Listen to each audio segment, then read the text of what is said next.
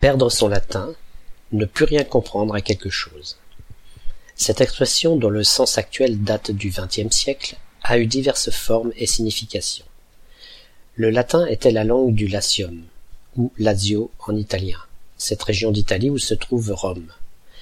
À une lointaine époque, dans ce qui allait devenir notre pays, le latin était la langue principalement écrite, maîtrisée par les érudits, les savants et les ecclésiastiques, opposée à la langue parlée vulgaire, le roman. Au XIVe siècle, perdre son latin s'appliquait bizarrement aux oiseaux, incapables de parler le moindre langage, comme n'importe quel autre animal. Au XVIe, la locution signifiait aussi bien renoncer à comprendre, montrant ainsi la difficulté de cette langue pour un Français, que ne plus savoir que faire ni que dire, et qui s'exprimait aussi sous la forme être au bout de son latin. Elle a également été utilisée au XVIIIe et XIXe siècle pour dire perdre son temps et sa peine, travailler inutilement à quelque chose.